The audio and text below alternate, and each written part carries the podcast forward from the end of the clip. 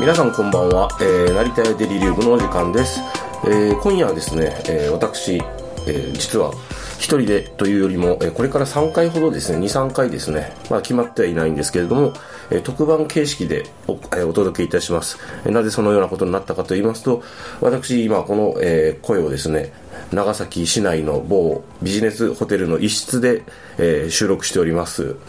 えー私のちょっとあの仕事の関係でですねそこそこ長い期間、えーこちらの方、長崎市内の方に来ておりまして、まあ、ちょっとあの、通常の番組がですね、えーケンちゃんとの、えーいわゆるデリリウムじゃなくて、多分なんだっけ、えー漏れそうじゃん三池さんですね、えーと収録する時間がちょっと取れなくてですね、えーまあ、えーちょっとこの間取材とかにも行ったので、その時の音声など使いたいかなと思います。あと、えーどうしようもなくなったらですね、また一人でこうやってですね、あの、おしゃべりしてですね、皆さんとちょっとお付き合いいただく形になるかもしれません。えーちょっといろいろとですね、変則的な今週は、えー感じになる番組もあると思いますけれども、よろしくお付き合いのほどお願いいたします。それでは、えーお聞きください。よろしくお願いします。ショートトラックラジオきついとかですね。ちょっと一本取っちゃうはい、こんばんは、成田屋デリリウムです。今日はですね、取れてるかどうかわからないんですけども、多分取れてるな。あのーいろいろあって最終的にですね、今、えー今日は3、今日は、えー収録してる日は、今日3月の6日ですね。えー、と川尻のですね、あのーさく新酒祭りに行ってきたんですけど、そこで割と思ったより疲れ果ててですね、 えー帰ってきつつ、途中でですねそういえばあの早川倉庫さんですね、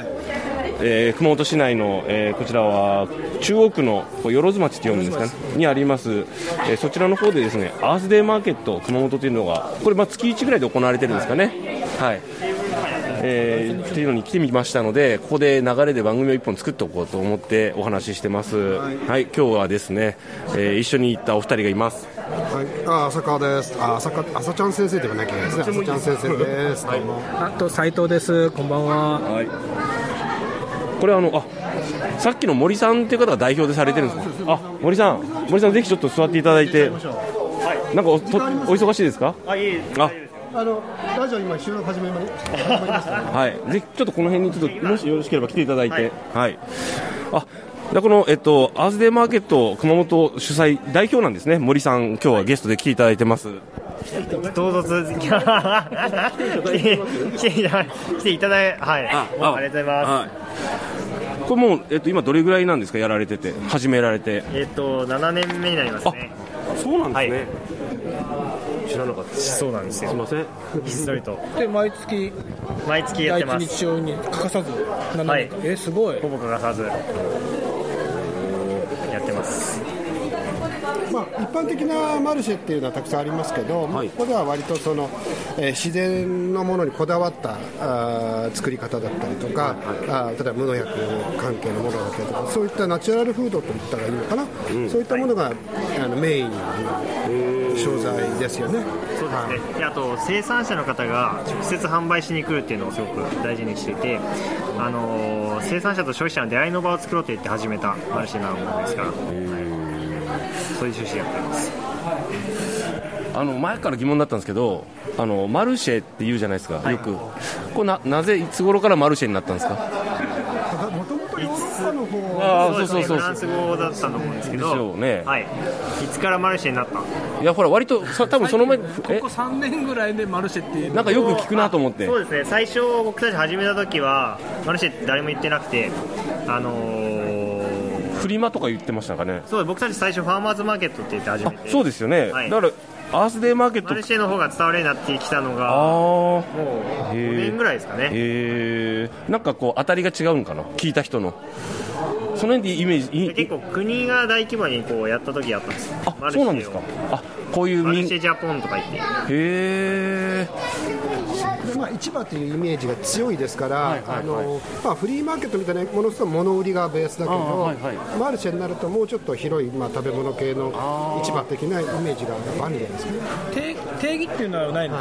まあ、もともとだからフランスの方でのそのあの市場のことをマルシェと言ってたりそれこそ生産者の方がなんかあのは販売に来て一般の方が買いに来る直接つながる感じなののイメージがいいんですかね語呂が食べ物が中心だと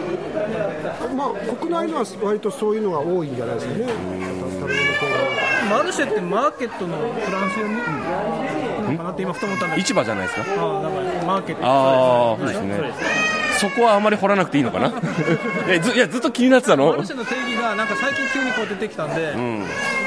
え多分イメージとしては多分なんか僕のイメージだけで農産物中心ああはいはいはいはいはいでその農家さんがん直接売るのが、とその加工物をうん、がなんかマルシェの定義っていうかねあのーずっとこうされてきて、なんかお客様の、お客さんというか、こう参加する人の、例えばあの販売生産者の方と、そのそれを、まあ、例えば求めてくる方の、なんか、なんていうの、動向というか、その印象って変わりま、うん、あそうです、そうです、でなんか変わった印象ありますそうですねあの最初始めた時はもうあの通りすがりの人が買ってるみたいな あの状態だったんですけど、今ではもうファンが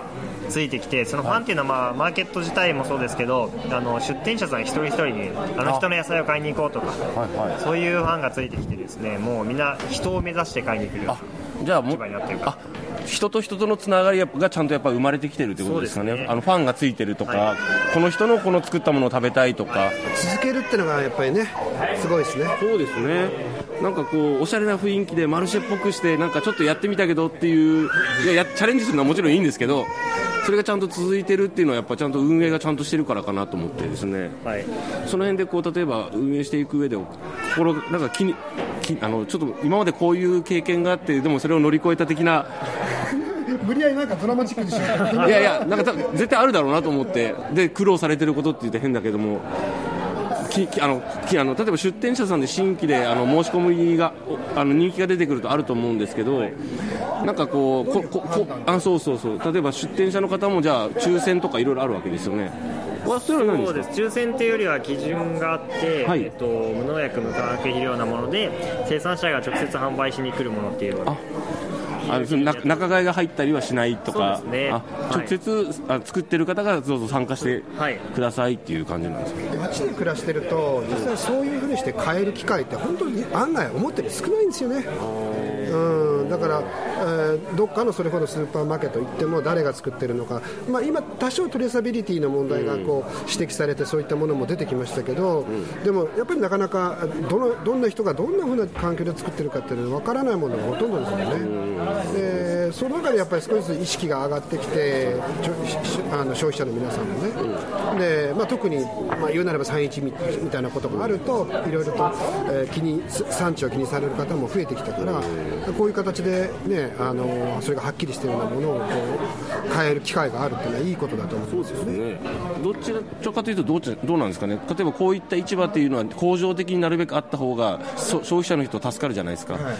そうそういった形を目指されてるんですか、それともここを出会いの場として、あとはそのつこ個々人のその消費者の方と生産者の方がつながっていけばいいような感じなんですか、そうですね、その入り口だと思ってます。で、まあそのこの市場で出会うことで、例えば今まではあの産地の災害がありましたとか。ん言って新聞を見ていてでも閉じた瞬間に忘れちゃうことも多いと思うんうんあーほううんですけど、ほうほうでもそこに例えば知っている農家さんがいたりとか、うん、まあ、友達もっと言うと友達の農家さんがいたりとかすると、もうそれだけじゃなくてあの産地大丈夫だったかなって連絡してみるとかそういったつながりができてくるでそういったつながりっていうのが例えば今まで値段しか見て選ばなかったものが、この人で選べるようになるっていう、そういう温かいつながりができてくるんじゃないかあなーなるほどですね、素晴らしいでしょだってんまだねそれこそはい若いのにさこういうことをやろうとそうですね、そこで今、その言うと、これを専業にされてるわけですね、森さんはですね、これとあの食べる通信。これはですね、はいちょっと趣味でやっててあ、そうなん ですね。ああああああ1円ももらってないんですけどあそうなんですか。すげえですね。趣味で7年間続けるすごいですね。その趣味、そそのどっち、えーっ、と、趣味的なものなんですね、じゃあ。趣味なんですよね、えー、すごいなすごいですねじゃあ、じゃあ、諸場代は取ってないってことですよね。そうですねおーえ、でもここ、だって借りる、あ借りそうでる、すもちろん運営費は出すはあ、いですよね。いあー出だしはなくできてますけど、はあ、いそうなんですね。すごいなぁえー本当もう定着してきたもんねあこの今そのこちら早川倉庫さんでこうやってアズデマーケットをやり定期的にやるよっていうので当てにして買いに来られる方とかも増えたっていうことですねすねおすごいですねおアルコールは出さないんですねアルコールは出しますよ夏はあそうなんです夏はあねの夜市をしてですねいいですねおりますからまだビールを飲みたがってるビールを飲んできたらみんな探してたんだけど、いやで結構ほらあのお食事とか加工品とかいろいろ出されててそれこそあの美味しそうなものたくさんあったけどあれビールがないなと思ってそろそろですね、はいそういう時期にああそうで今す日はね本当暑かったですけどねそうです珍しねいすごい暑かったえじゃあビールもどっかの自作自ビールみたいな、いや地ビールはいちょっとそこははいあなるほどですね地ビールもありあった方がいいなと、うん、そうですね、熊本でもうちょっと、出てくれる人がいれば、あなるほどですね、はいいまあ、いわゆる農産加工物ですからね、宮崎にほらあ秀治ビールさん、はいはいはいはい TDK さんと中野にねあそうですね、あの辺とかいいですよね、あそ TDK さんのラベルラベルを貼ったビールをね作ってくれたりそうそうそうあの結局あ秀治ビールさんっていうあの、まあ、クラフトビールがあるんですけどそちらとかはね、あの実際にその地元のもので,、あのしょあの食材をなるべく取り入れて材料を取り入れて作ろうということで今シフトされててあので熟成ビールとか市場に出回りにくいものも作られてるんですよね熊本にも醸造するしてるところとかね熊本ワインとかあるからやってくれるといいんだけどなと思いながらですねもちろんあのこう、ね、アルコールというとちょっとやや夜の部の話なんですけどただ健康的に楽しめるとねそうですねあるんですよね、うんででややっっぱぱりクラフトビールさんとか、ねありますよねでやっぱり地元で採れた食材で美味しいものと一緒に飲めたらね楽しいなと思うんですけどもじゃあ割とじゃあ今えっとなんですかね昼間の時間帯で運営されててはい、あのー8月9月は夜あ夜が開催夜はい夜は何時ぐらいされるんですか夜は4時9時で開催をしますいいですね。あ、はいこちら書いてありますね。はい、本当だ。はい、じゅえー8月9月は16時21時と。で、通常はえっ、と第一日曜日ですね。はいはい。にされてるということでですね。の大まあえっ、と8月9月以外だいたい12時から17時の間で。えー、と開催されてるんですね、 8月9月9月以外はですね、はいということで、ぜひですね、月1ですね、はいはい、どどうなうなんんてる皆さんもぜひねそうですね来てほしいですもう少しこう開催頻度を増やしてほしいというような声とかはどうなんですか はいありますねはいでもちょっと趣味でやってるそこはもうあの持続可能な感じでっていうことで、その辺はじゃああの、ショートトラックラジオと一緒ですね、まあそうですね はい、あ趣味なんだっていう、でもショートトラックラジオは趣味の割には番組数多いです ねってよく言われますけどああ、また増えますけどね、今度ね、今度はあの、はい、あの吉田さんのあーそうです朗読の番組が、絵本の朗読の番組が増えますけど、はい、ぜひあの森さんもですね、はいあのなんかこう、番組とかでやりませんかはいいいですか多分あのこういうことをされて趣味でやるっていう持続されてるということは結構しつこい性格なんであの多分番組できる人だなっていうなんとなくいいと思いますよはいそうそうそうもうあのうちは自由なんでアースアースアースあれえアースアースデイマーケットアデイマーケットえー専用チャンネルみたいなのを作るそうですねであのだから月1でも2週に1回でもいいんで生産者の方の紹介とか毎月、毎回ごとにそうそうそうでマーケットされる時の前後にこう番組されたりとかですねしていただくといいんじゃないかと思いますのでめちゃくじちゃゃあでかいじゃあ番組始めていただくということでおでっかい犬が来たはい、ははいい、ということで今日はですね、あのー今日この番組はちなみに「成田屋デリリウム」という私の番組なんですけれども、えーたくさんゲストが来てですねちょっといつもと違う感じでお届けしました、えーお聞きいただきありがとうございましたまた来週はいこれなんかちょうどいい感じではいありがとうございます、